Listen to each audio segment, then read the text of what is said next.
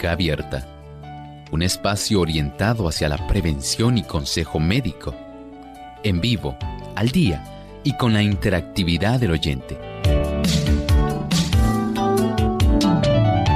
Clínica Abierta, poniendo al doctor a su alcance para un diálogo claro y honesto, porque nos importa su bienestar y salud.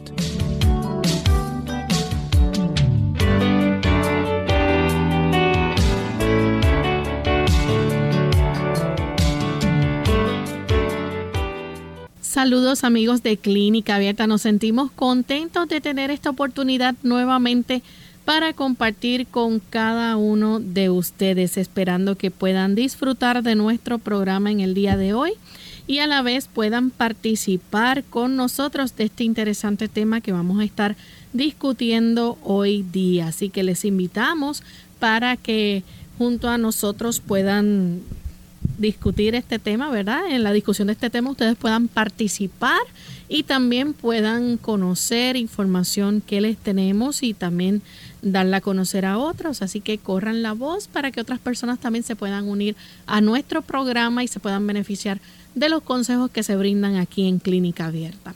Hoy queremos enviar saludos cordiales a nuestros amigos que nos escuchan a través de Advent Stereo en Nicaragua, también Amiga Stereo 98.5 FM en Matagalpa, Radio Impacto de Dios en Puerto Cabezas, Estéreo Redención 98.5 FM al norte de Nicaragua, Radio Nuevo Tiempo 98.9 FM en Dinamba, Carazo, también a través de Radio Nuevo Tiempo 103.3 en Matagalpa, Radio Adventista de Huaslala al norte de Nicaragua y Radio Cruz de la Corona en Puerto Cabezas.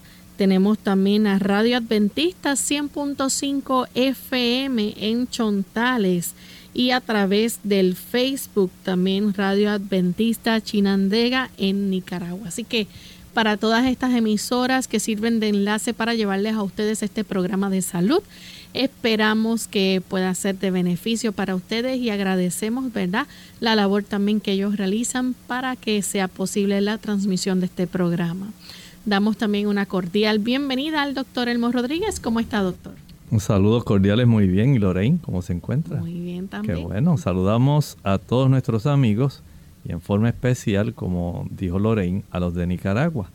Sabemos que hay una amplia difusión de nuestro programa allá en este hermoso país.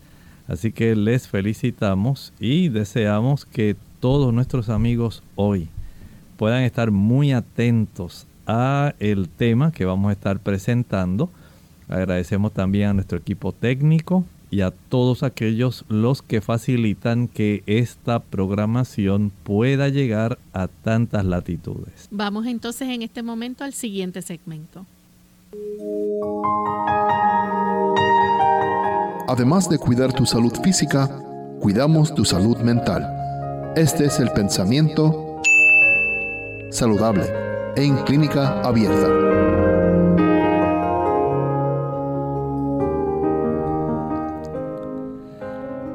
Nuestro cuerpo se forma con el alimento que ingerimos. En los tejidos del cuerpo se realiza de continuo un proceso de reparación, pues el funcionamiento de los órganos acarrea desgaste y este debe ser reparado por el alimento. Cada órgano del cuerpo exige nutrición, el cerebro debe recibir la suya y lo mismo sucede con los huesos, los músculos y los nervios. Es una operación maravillosa la que transforma el alimento en sangre y aprovecha esta sangre para la reconstitución de las diversas partes del cuerpo. Pero esta operación que prosigue de continuo suministra vida y fuerza a cada nervio, músculo y órgano. Qué maravilloso saber que esas sabrosas frutas, vegetales, cereales, legumbres, tanta variedad de productos que Dios ha puesto a nuestro alcance, facilitan el que usted y yo podamos mantener nuestra existencia.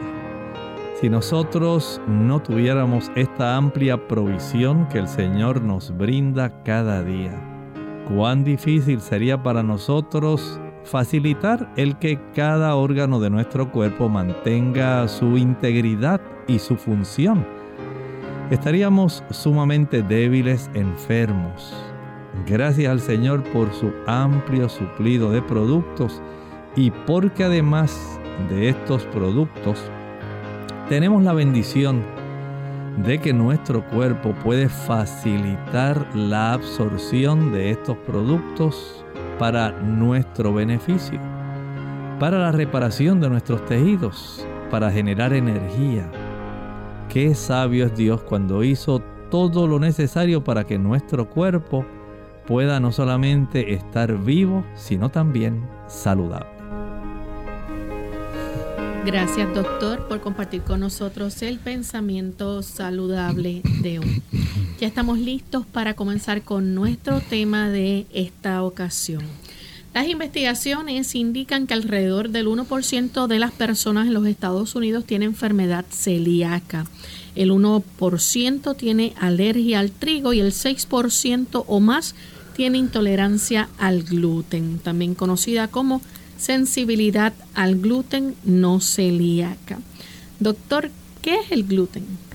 Estamos hablando de una proteína muy importante.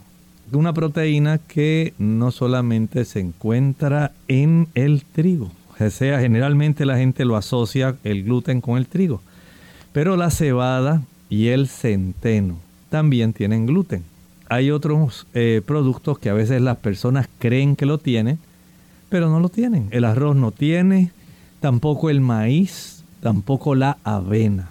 Sin embargo, este tipo de proteína puede generar en algunos casos serias dificultades.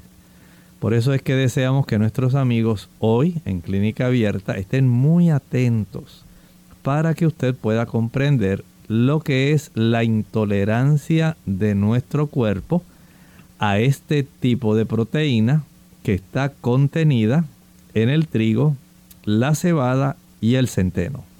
¿Qué experimenta una persona entonces que es intolerante al gluten? Esta persona que es intolerante a esta proteína sencillamente va a sentir dolor abdominal. Recuerden que es una intolerancia. No la puede asimilar. La persona, por lo tanto, el cuerpo la va a rechazar y al rechazarla facilita que haya un acúmulo de gases que facilita cólicos. Esta persona también puede tener otra serie de situaciones, imagínense, según el intestino se va llenando de gas, lo que facilita es una distensión de esas asas intestinales y la persona va a sentir dolor, va a sentir esa llenura en sí, por lo tanto, esta persona se va a dar cuenta que cada vez que consume alguno de estos productos eh, que son cereales que contenga esta proteína, el cuadro clínico va a ser el mismo y dice, ah, cada vez que consumo trigo, cebada o centeno, se me desarrolla la misma incomodidad se me empieza a inflamar, a inflar, ¿verdad? Su abdomen porque las asas intestinales como lo rechazan hay una reacción ahí adentro y esto facilita entonces que la persona al tener esta dilatación del intestino comience a acumular bastante dolor. Y la persona se siente incómoda, cansada, mucho malestar. Así que eh, desde ese punto de vista, podemos decir que es un cuadro bien reconocido para la persona que tiene esta intolerancia. Y esos mismos síntomas son los que experimenta una persona entonces que tiene la enfermedad celíaca o es un asunto diferente? Bueno, son similares los síntomas, sin embargo, este tipo de situación es un poco diferente. En la enfermedad celíaca estamos hablando ya de un trastorno más bien que es de índole en cierta manera inmunológico, porque en este tipo de condición vamos a tener una persona que va a estar desarrollando daño intestinal. Nuestros eh, intestinos, nuestro intestino delgado, tiene una serie de vellosidades Esas vellosidades haga de cuenta que usted mira sus dedos y piense que usted junta los dedos de la mano derecha con los de la mano izquierda. Y si usted pudiera seguir añadiendo más dedos de muchas personas, de muchas personas ahí, eh, manos, usted puede pensar que así es el interior de nuestro intestino.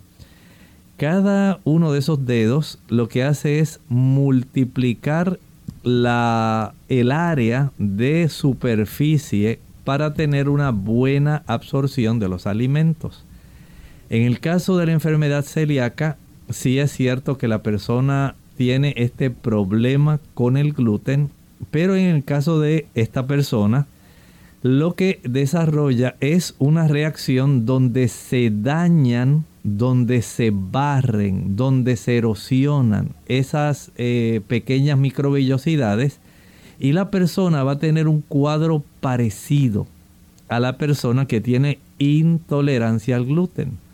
Recuerde que aunque se parece el cuadro clínico, no es lo mismo. No es igual, la el mecanismo es totalmente diferente. En uno tenemos, la persona puede ser intolerante al gluten, pero no quiere decir que tiene una situación donde hay destrucción de esas microvellosidades. En la persona que tiene el problema que estábamos hablando, precisamente este problema de la enfermedad celíaca, ahí sí tenemos esa situación. Y es más bien una situación hereditaria. Por eso la persona que tiene esta condición autoinmune donde hay ese daño, eh, a diferencia del que tiene intolerancia al gluten, es solamente intolerancia al gluten, pero el que tiene la enfermedad celíaca, al barrérsele, al desaparecer esas microvellosidades, pierde la capacidad de absorber nutrimentos que son esenciales y el cuadro va a ser peor todavía que el que tiene intolerancia al gluten. ¿Sí? Eso es lo que se le llama entonces el síndrome de intestino irritable. Ese es otro, Lorraine. De ese vamos a hablar también en el síndrome del intestino irritable ya tenemos entonces aquí una combinación.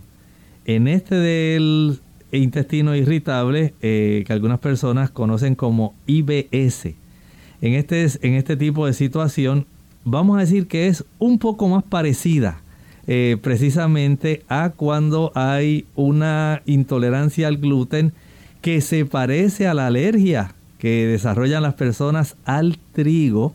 Y en ese caso del intestino irritable, podemos decir que el adulto entonces desarrolla una condición bastante parecida, pero con mucha diarrea y con otros trastornos diferentes al que tiene enfermedad celíaca o SPRU tropical, que así se le conoce también, eh, o celiaquía, que es otro nombre que le dan las personas a esta condición.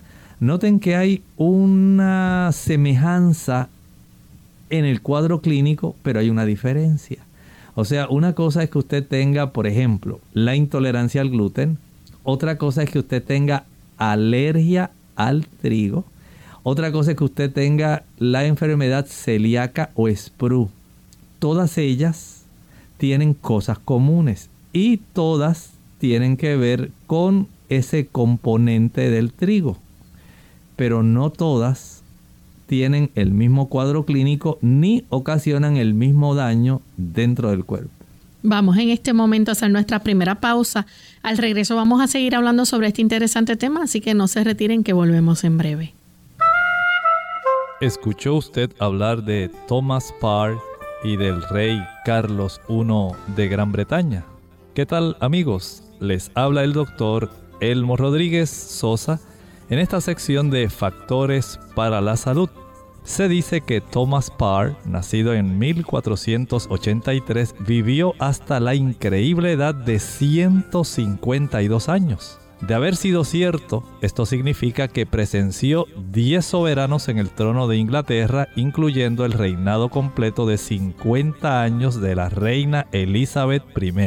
En 1635, el rey Carlos I invitó a Parr a su palacio y le preguntó cómo es que había podido sobrellevar una vida tan larga. Parr le respondió que había vivido una vida sencilla como campesino, comiendo principalmente papas, fruta y avena.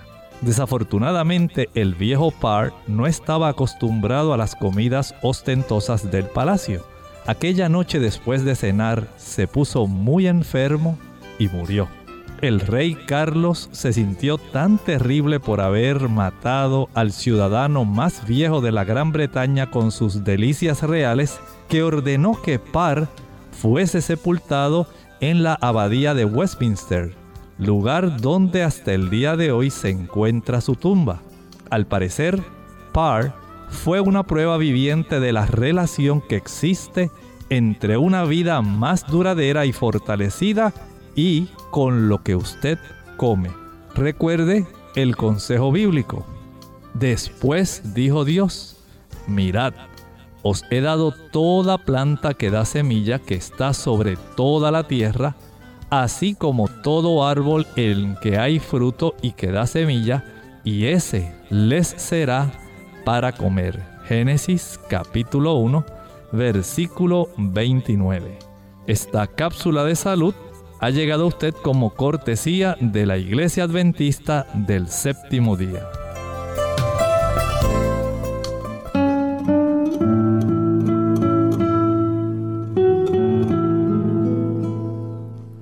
La clave de todo es la paciencia.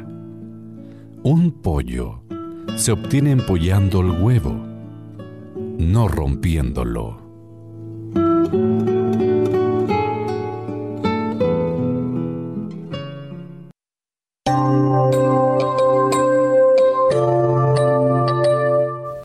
Y ya estamos de vuelta en Clínica Abierta, amigos.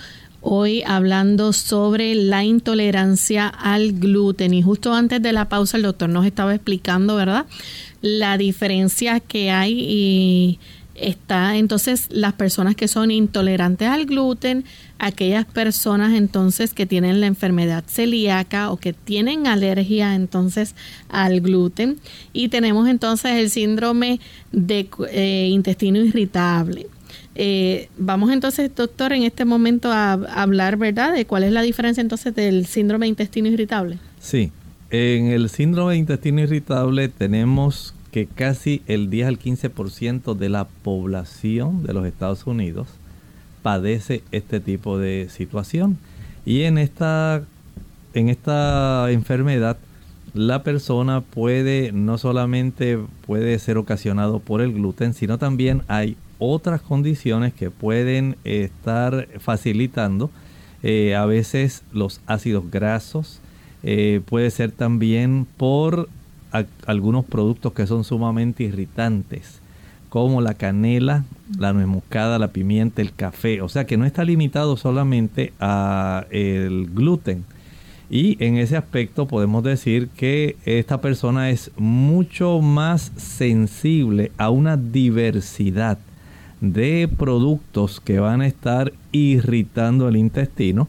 Y a consecuencia de esto, pues la persona puede alternar con eh, episodios de diarrea, eh, puede tener bastante dolor, molestia, eh, puede perder bastante peso, sencillamente porque hay una serie de sustancias que en muchas ocasiones incluye el gluten. No es que el gluten sea ahora el culpable de todo, como muchas personas lo han puesto en las redes y ustedes pueden notar que hay una tendencia, especialmente no en este momento se ha ido reduciendo, pero hace unos 2, 3 años atrás eh, se puso muy tendenciosa la dieta que era gluten free, libre de gluten, porque lamentablemente todas las alergias y todo lo que pasaba se lo achacaban al gluten. ¿ves?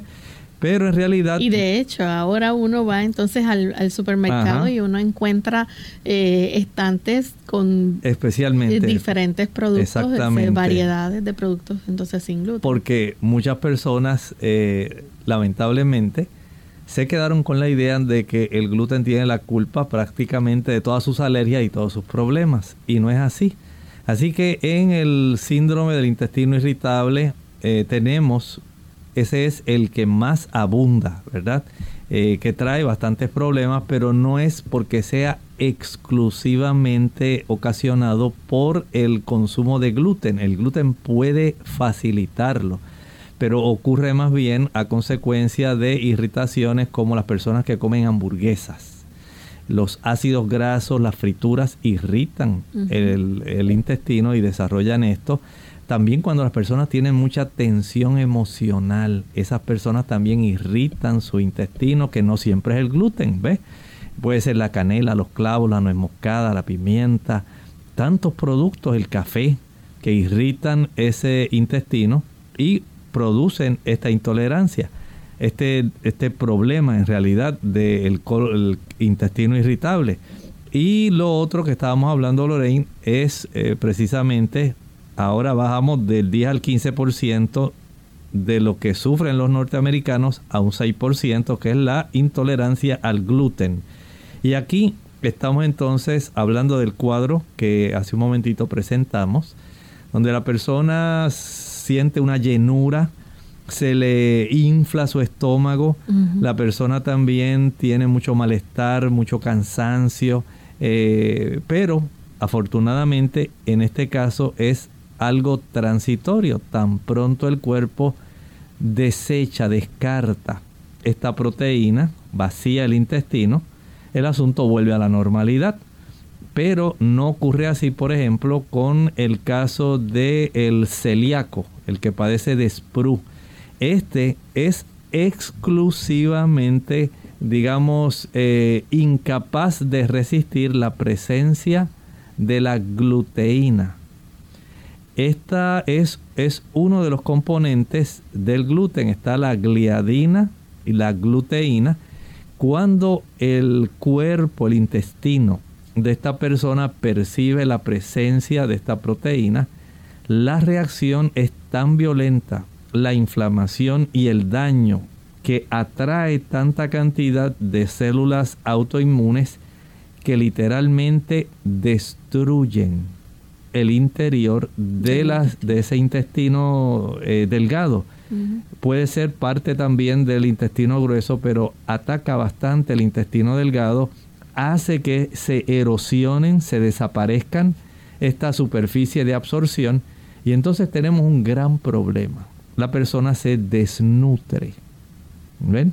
Así que la enfermedad celíaca o SPRU o celiaquía, tenemos eh, básicamente lo padece el 1%. Estamos hablando de estadísticas de los Estados Unidos. 1% en comparación a la intolerancia al gluten, que lo padecen el 6%, en comparación al síndrome de intestino irritable. Pero hay otra situación, Lorraine, que es la alergia al trigo. Así que ya tenemos aquí, no es solamente al gluten, sino también al trigo en general. Cualquier cosa que tenga trigo ahora desencadena una alergia que esta persona puede ser tan violenta que le puede cerrar la tráquea, puede hacer que esta persona muera, eh, puede resultar en una situación sumamente amenazante para esta persona. Entonces tenemos que darnos cuenta de que hoy exclusivamente no vamos a estar hablando del síndrome del intestino irritable, no vamos a estar hablando directamente de celiaquía, no vamos a estar hablando necesariamente de este problema de alergia al trigo. Vamos a estar hablando de intolerancia, al gluten, que es una proteína específica que contiene el trigo, pero que diferencia las otras tres eh, condiciones que acabamos de hablar. Doctor, una persona entonces que tiene intolerancia al gluten, este, ¿qué síntomas eh, puede experimentar entonces ¿Y son síntomas que son graves? ¿Necesita atención médica? Bueno, necesariamente no, porque entonces aquí entra en juego qué cantidad de gluten comió la persona. Por ejemplo, no es lo mismo que usted haya probado una galletita y usted se dio cuenta de que después de haber comido esa galletita, pues se sintió un poquito inflamado internamente. La persona se sintió un poquito cansado, un poco de dolor abdominal, tal vez tuvo diarrea, náusea, estreñimiento y no se sintió bien, se sintió incómodo. Pero otra cosa es muy diferente que usted sabiendo que tiene esa intolerancia al gluten, entonces usted ya se comió el paquete de galletas. ¿Se da cuenta? Es proporcional a la cantidad de gluten que la persona comió y la frecuencia con la cual lo come. De tal manera que cuando esta persona, vamos a decir, vacía el, intestino, de la presencia del gluten, la persona mejora inmediatamente.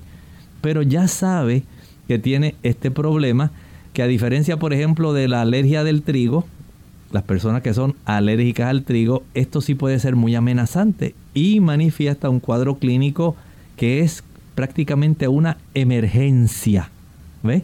La persona que padece de celiaquía, pues va, sabe que va a tener otro, otro conjunto de situaciones. Entonces piense en este ángulo. Si la persona tiene intolerancia al gluten y en ese momento pues la persona desarrolla este tipo de situación, por supuesto la persona dice, bueno, ya yo sé que si en algún momento voy a consumir alguna galletita o algo que tenga gluten que sea de trigo, recuerden que el gluten es la proteína que se encuentra en el trigo, en la cebada y en el centeno. La avena no lo tiene, pero muchas de las compañías que procesan la avena lo hacen en facilidades donde también se procesa trigo o cebada o centeno.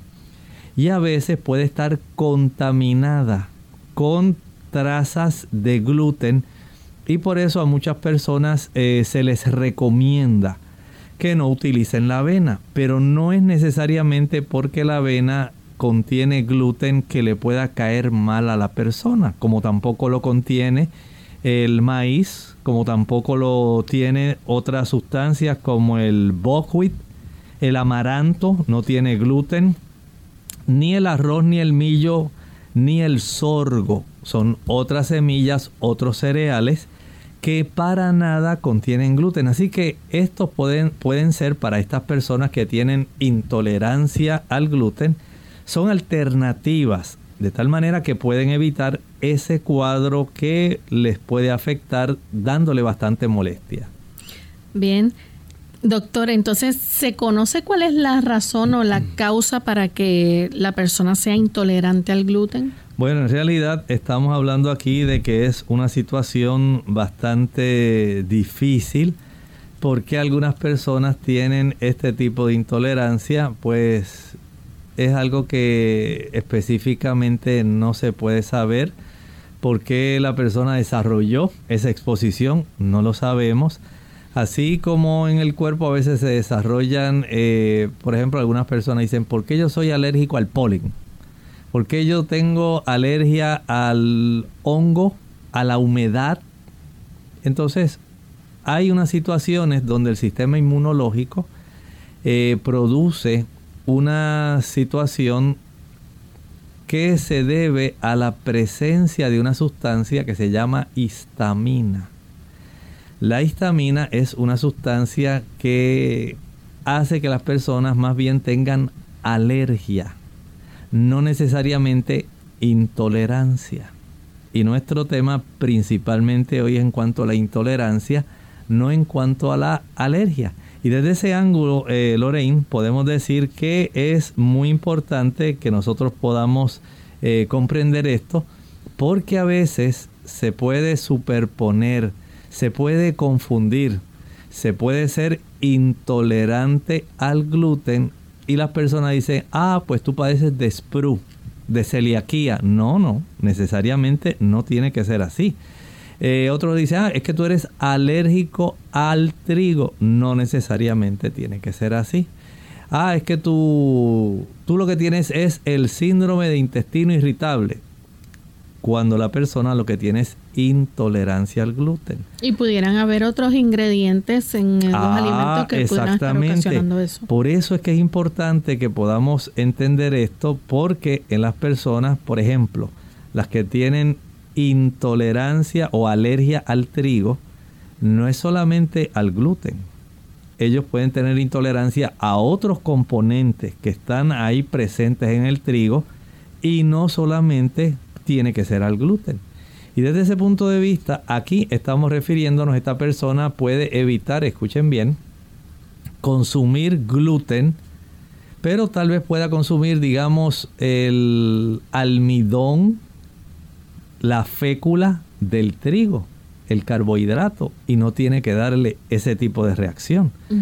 porque estamos hablando de una proteína, y esta proteína, digamos, si usted puede consumir las otras partes del trigo libre de gluten, gluten free, pues ya usted sabe que no debe tener este tipo de intolerancia porque al no estar presente esta proteína, la persona no tiene por qué ser intolerante. Vamos a hacer nuestra segunda pausa. Cuando regresemos, si ustedes tienen preguntas, las pueden compartir con nosotros y aprovechamos también para enviar saludos a los amigos que nos sintonizan en Cuba, que están conectados en línea. Así que desde Puerto Rico también les saludamos. Vamos a nuestra pausa.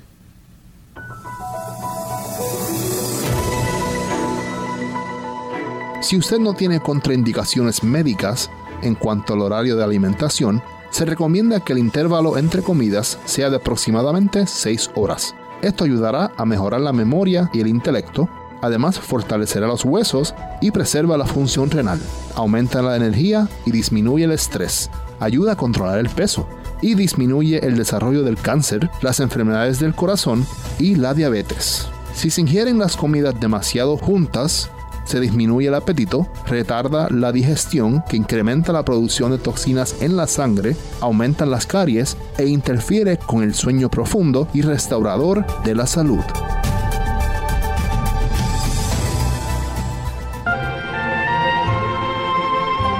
No temáis, pues os anuncio una gran alegría, que lo será para todo el pueblo os ha nacido hoy en la ciudad de David un Salvador, que es Cristo el Señor, y esto os servirá de señal. Encontraréis un niño envuelto en pañales y acostado en un pesebre. Y de pronto se juntó con el ángel una multitud del ejército celestial, que alababa a Dios diciendo, Gloria a Dios en las alturas, y en la tierra paz a los hombres de buena voluntad.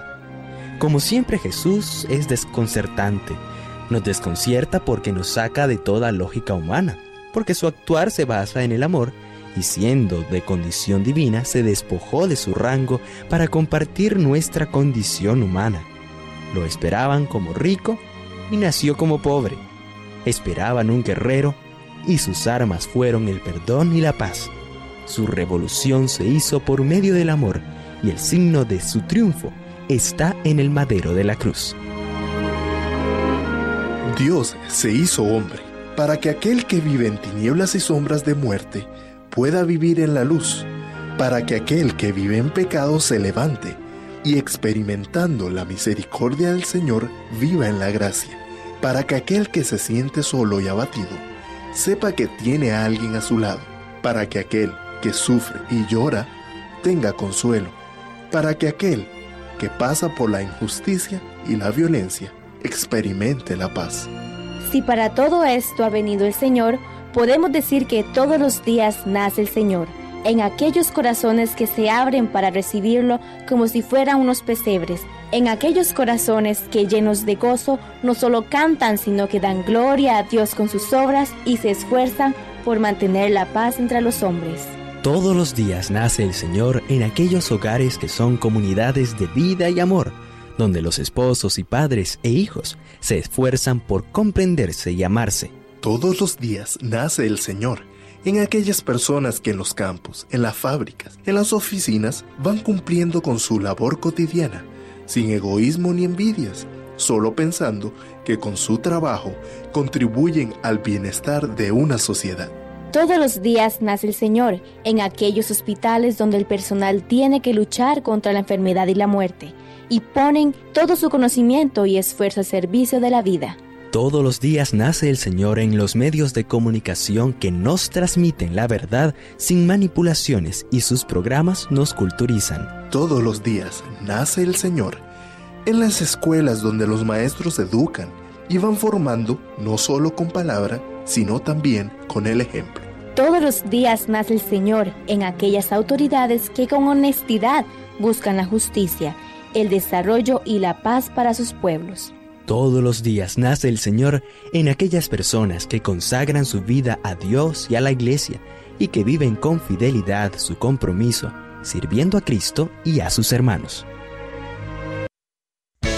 Unidos con un propósito, tu bienestar y salud. Es el momento de hacer tu pregunta llamando al 787-303-0101 para Puerto Rico, Estados Unidos 1866-920-9765 y llamadas internacionales al 787-763-7100 o al 787-282-5990. Clínica Abierta, trabajando para ti.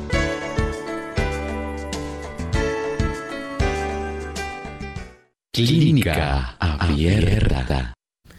Ya estamos de regreso en Clínica Abierta, amigos, y compartiendo con ustedes sobre la intolerancia al gluten, que es nuestro tema hoy en Clínica Abierta. Justo antes de la pausa, el doctor estaba compartiendo con nosotros los síntomas que tiene una persona entonces que padece intolerancia al gluten. Nos habló, ¿verdad?, de que esa persona va a tener dolor abdominal, puede tener hinchazón, diarrea, náusea, incluso estreñimiento y también una sensación general de malestar. Pero hay otras cosas que también pueden ir ocurriendo o puede estar acompañada de estos síntomas. Sí, estas que vamos a mencionar no son, digamos, características eh, comunes en el cuadro clínico de esta persona, pero la persona puede desarrollar, por ejemplo, ansiedad. Hay personas que además pueden desarrollar dolores de cabeza, pueden sentir que están como, como que tienen la mente nublada, no tienen una claridad de pensamiento, confusión, adormecimientos, dolores musculares e incluso hasta pueden desarrollar una erupción dermatológica, una erupción dérmica. Vean que el cuerpo cuando tiene una intolerancia a algún producto y en este caso al gluten, que es una proteína que se encuentra casi exclusivamente en el trigo, cebada y centeno. A pesar de que son cereales muy sabrosos, cereales muy nutritivos, porque no se puede negar, hay personas que tienen este tipo de dificultad donde especialmente esta proteína, no estamos hablando de alergia al trigo, sino exclusivamente de la intolerancia a esta proteína que se encuentra en estos tres cereales y que ocasiona el cuadro que estaba mencionando Lorraine, esa sensación de llenura, la persona se siente fatigada, puede desarrollar diarrea, puede desarrollar estreñimiento y puede tener bastante deterioro, ¿verdad? Porque se siente mal la persona, sencillamente porque tiene esa esa forma donde el cuerpo no quiere reconocer que esa proteína es adecuada para él y por lo tanto la rechaza. Doctor, hay otros síntomas o otras cosas también, además de la ansiedad. La persona puede experimentar, por ejemplo, dolores de cabeza puede experimentar dolor de cabeza o confusión mental. La persona se siente como que tiene su cabeza nublada. Así dice, doctor, siento como una neblina. No, no tengo mi pensamiento claro, no sé qué me está ocurriendo, pero muchos de ellos al asociar, dice, ah, ya sé lo que fue. Ayer mi papá me llevó unos trocitos de unas galletas especiales nuevas que llegaron al supermercado. Oiga, la verdad que estaban bien sabrosos, pero mire, no me fijé hasta hoy en la mañana porque empecé a sentirme así como cuando eh, me da el cuadro de clínico por haber comido algo de gluten y efectivamente, doctora, mire, estuve mirando y me di cuenta que en los ingredientes allá en una esquinita decía que tenía gluten. Y usted dirá, bueno, ¿y por qué tiene gluten? ¿Saben que en los productos de panadería esta proteína le facilita a los panaderos mucho la vida. Es que el gluten ayuda para que la masa se torne más elástica, sea más moldeable, más maleable.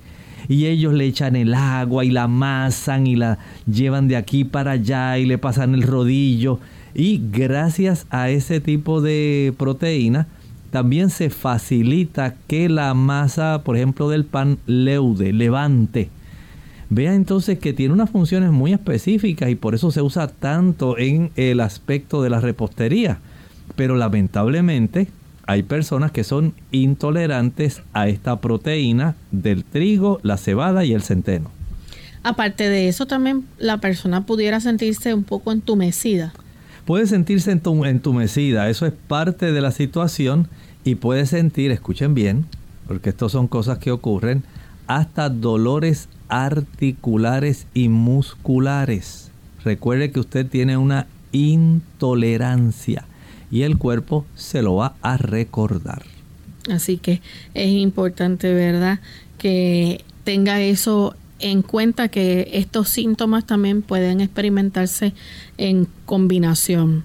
Doctor, es importante que esta persona, ¿verdad?, eh, consulte a su médico eh, si experimenta alguno de esos síntomas que hemos hablado.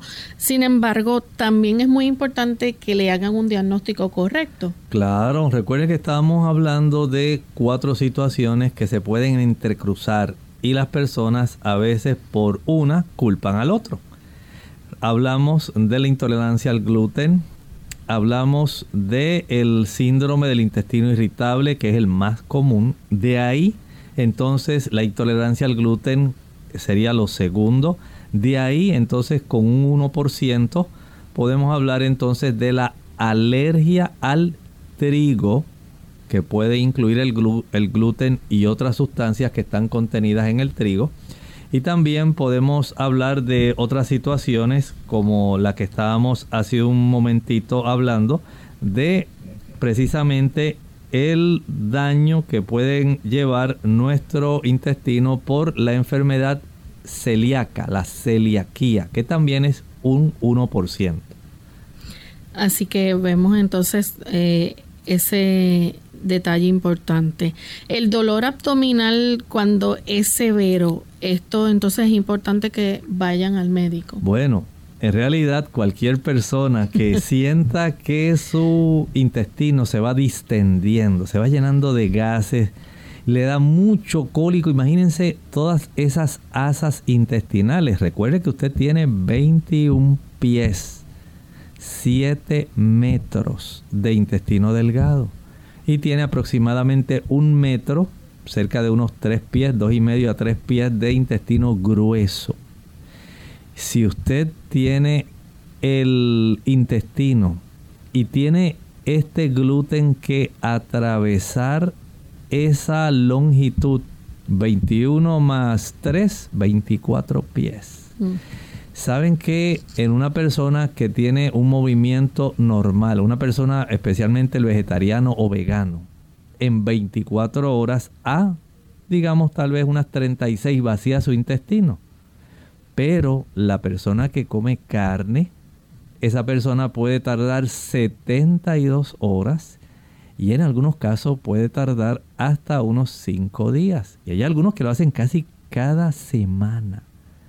Entonces usted se imagina ese trayecto del intestino recibiendo el tiempo que tarda el cuerpo en tener este tipo de proteína en lo que la rechaza y atraviesa, usted puede estar seguro que la inflamación que se desarrolla, esa llenura, ese tipo de gas que se acumula con el cólico consabido, más la diarrea, miren, el cuerpo, digamos, eh, tal vez misericordiosamente podemos usar esa palabra, mediante la diarrea facilita que se acelere la expulsión de esta proteína para que ya el cuadro no sea tan aparatoso y la persona pueda tener alivio. Doctor, entonces, ¿verdad? Para las personas que son intolerantes al gluten, ¿qué alimentos entonces no se deben consumir? Bueno, Tal como estábamos hablando, si usted tiene intolerancia al gluten, estamos hablando de una proteína específica del gluten que se encuentra en básicamente tres cereales. El trigo, la cebada y el centeno. Así que debe procurar entonces no ingerir esos alimentos. ¿Y ahí pudiera estar el gluten presente en otros productos, por ejemplo? Puede estar presente en otros productos, por eso hay que ser muy cuidadoso cuando usted tiene esta intolerancia. Lea bien las etiquetas. Recuerde que actualmente por ley, casi en todos los países mundialmente, hay unos eh, detalles que rigen los organismos encargados de regular el expendio de alimentos y se requiere casi mundialmente. Es muy raro que usted vea algún producto que venga de cualquier país que no tenga esa información nutricional donde la etiqueta le dice, bueno, una ración de este producto, media taza, equivalente a media taza, el equivalente a 10 piezas, el equivalente a 4 de este, de los, del contenido de este producto, va a proveer tanta cantidad de calorías. Además de eso, tiene tanta cantidad de carbohidratos, tanta cantidad de azúcares, tanta cantidad de sodio, potasio, cloro y cualquier otro producto de fibra que contenga se especifica por ración.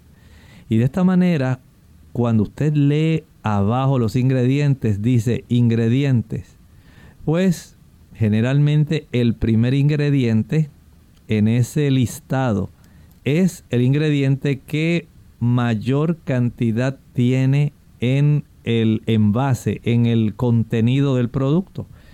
Y según se va eh, moviendo la vista y usted sigue leyendo, el último generalmente es el que menos cantidad de producto tiene. Si usted ve que al principio en este tipo de definición o exposición de ingredientes dice gluten, pues ni se le ocurra usarlo.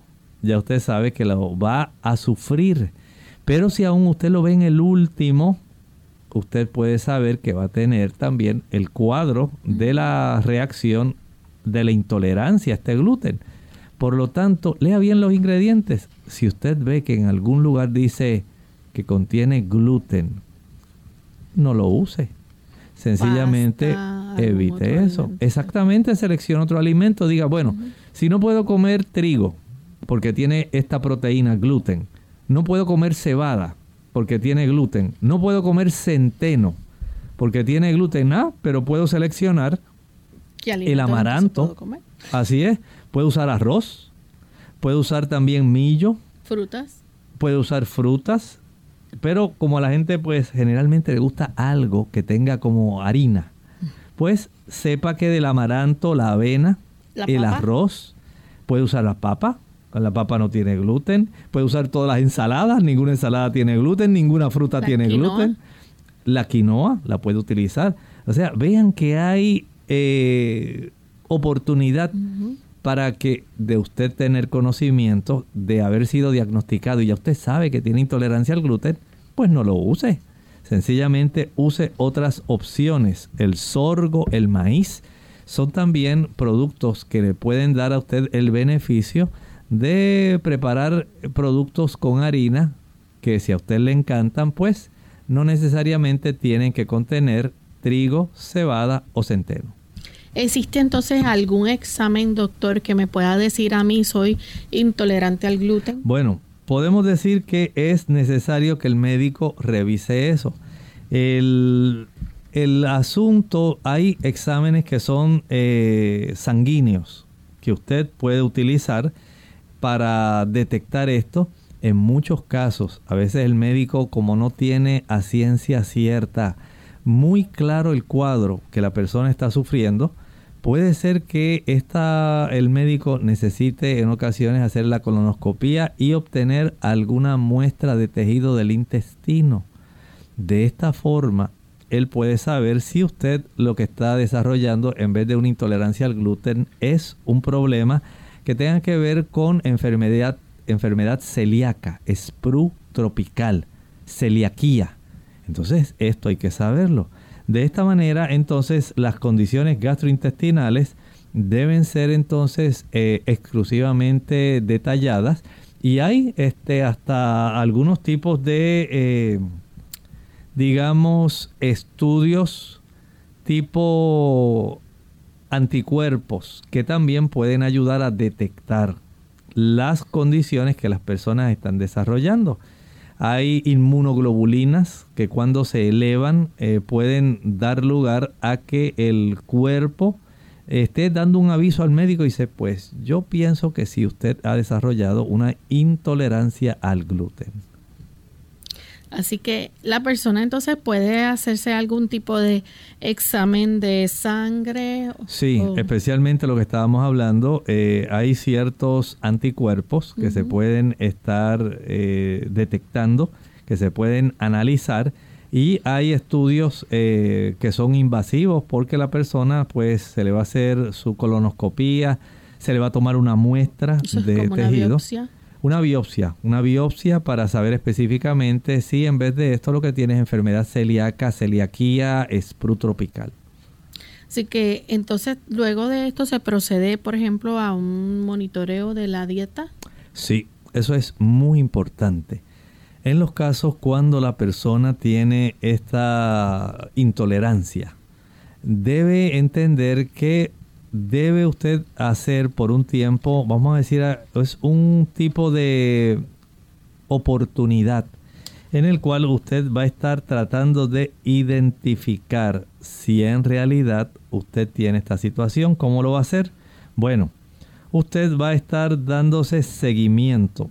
Va a, consumir una alimentación según los estudios y lo que se aconseja si usted quiere saber específicamente si tiene esa intolerancia, durante una semana usted consuma productos que usted sabe que tienen gluten. Y de esta manera usted dice, bueno, intencionalmente lo voy a consumir para yo saber si en verdad tengo ese problema. Porque si usted sabe que ha consumido dos o tres días, no le desarrolla, pero de pronto, dentro de esa semana, Hubo un día que sí empezó a desarrollar el problema. Dice, ¿qué fue lo que yo comí ayer? Bueno, durante una semana usted va a consumir ese tipo de productos, pero a la semana siguiente, entonces usted va a hacer una dieta totalmente libre de gluten. Así que la primera semana, si usted quiere saber si usted tiene esa intolerancia, esa semana usted consume productos que tengan gluten. Claro, si usted es intolerante al gluten va a desarrollar el cuadro que hablamos, ¿sí? La llenura, muchos gases, el cólico, las diarreas, eh, puede haber estreñimiento, va a sentir que la mente a veces se le nula. Claro que lo va a desarrollar, pero entonces usted dice, bueno, la segunda semana no voy a comer nada que tenga gluten. Nada, nada. Voy a estar bien, bien pendiente a evitar cualquier producto. Voy a leer bien todas las etiquetas y en lugar de comer algo que tenga trigo, cebada o centeno, que son los que contienen esta proteína, voy a consumir maíz, amaranto, avena, arroz integral y voy a hacer cambios. Así que usted pasa la siguiente semana sin usar nada de gluten. La tercera semana usted dice, bueno, voy a introducir algo que tenga gluten en algún alimento que esté cocido. Ah, pues usted prepara ese producto y usted se va a dar seguimiento a los síntomas para que usted eventualmente le pueda reportar al doctor qué fue lo que usted descubrió. Dice, mire doctor, me di cuenta que cuando yo como tal tipo de producto, en realidad se me trastorna todo. Mm. Yo hubiera querido que no hubiera desarrollado esto, pero yo hice esto, doctor. Mire, durante una semana comí productos de gluten. La otra semana no comí ningún producto de gluten. En la tercera reintroduje algún producto, pero lo comí junto con otras cosas. No comí mucho, pero ahí lo introduje. Y doctor, mire, fue poquito lo que comí. Fueron unas galletitas que estaban riquísimas porque tenían mucho ajonjolí y me las comí con una mantequillita de almendra, doctor. Estaban riquísimas, pero la verdad, doctor, usted no sabe. Aquello fue terrible, doctor. Y yo quiero que usted sepa que me ha ocurrido esto. Así que hágame algunas pruebas si me hace el favor. algunos anticuerpos, algunos exámenes de sangre y quiero, doctor, eh, específicamente, de acuerdo a mi experiencia, decirle que yo sospecho que fue ese problema. Así que ya, ¿verdad? Para ir cerrando, algo más, doctor, que quiera aconsejar entonces a nuestros amigos que pudieran estar sospechando de que a lo mejor son eh, intolerantes al gluten. Claro, sencillamente lleve usted un registro de aquellos alimentos que usted sabe que le pueden causar este problema. Lo que usted sabe que se lo causa, a usted póngalo en la lista y dice, no, ya yo sé que este producto no lo puedo usar porque parece que tiene trazas de gluten aunque probablemente no lo puso. Y en la medida en que usted vaya haciendo ese listado, usted se vaya ayudando y vaya usted detectando qué, qué fue lo que le generó los síntomas del cuadro que ya usted conoce que ha sufrido, entonces usted sabiamente va a evitar este tipo de productos y si tiene que ir a un nutricionista, alguien que le pueda orientar, decir, doctor, mire qué tipos de productos son los que yo puedo consumir que no tienen gluten. Bueno, ya él con mucho gusto le va a decir y la dietista, la nutricionista le va a especificar y le va a abundar mucho más. Bien, hemos llegado entonces al final de nuestro programa, amigos. No queda tiempo para seguir discutiendo este tema, pero les invitamos a que nos acompañen mañana en otra edición más de Clínica Abierta, donde estaremos recibiendo sus consultas. Así que ustedes pueden ser parte de nuestro programa haciendo su pregunta en el día de mañana a la misma hora. Así que nos despedimos, no sin antes compartir con ustedes el pensamiento bíblico el pensamiento bíblico, continuamos en la revelación del Apocalipsis. Recuerde que eso quiere decir Apocalipsis, es una revelación. No nada tiene que ver con cosas oscuras, tenebrosas, con algo que usted deba temerle. Mire lo que dice Apocalipsis 4:4. Estamos en la visión donde Juan es llevado al lugar santo del santuario celestial en ese momento Jesús estaba en esa etapa intercediendo porque esa fue la función que él asumió cuando resucitó y ascendió a los cielos. Entró al lugar santo del santuario celestial.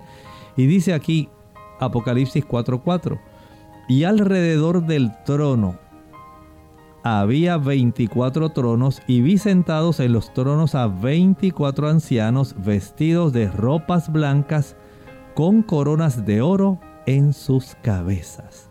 Qué interesante saber que allí habían otras personas más, además del Padre, estaban estos 24 ancianos en 24 tronos. Interesantísimo. Usted tiene que seguir con nosotros porque queremos ir detallando más en relación a esta visión que tuvo el apóstol Juan. Nosotros nos despedimos y será entonces hasta el día de mañana en otra edición más de Clínica Abierta. Compartieron con mucho cariño el doctor Elmo Rodríguez Sosa y Lorraine Vázquez. Hasta la próxima.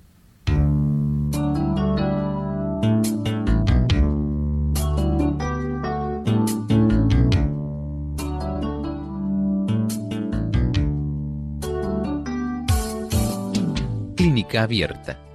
No es nuestra intención sustituir el diagnóstico médico. Antes de poner en práctica cualquier consejo brindado en este programa, usted debe consultar con su médico. Hasta la próxima.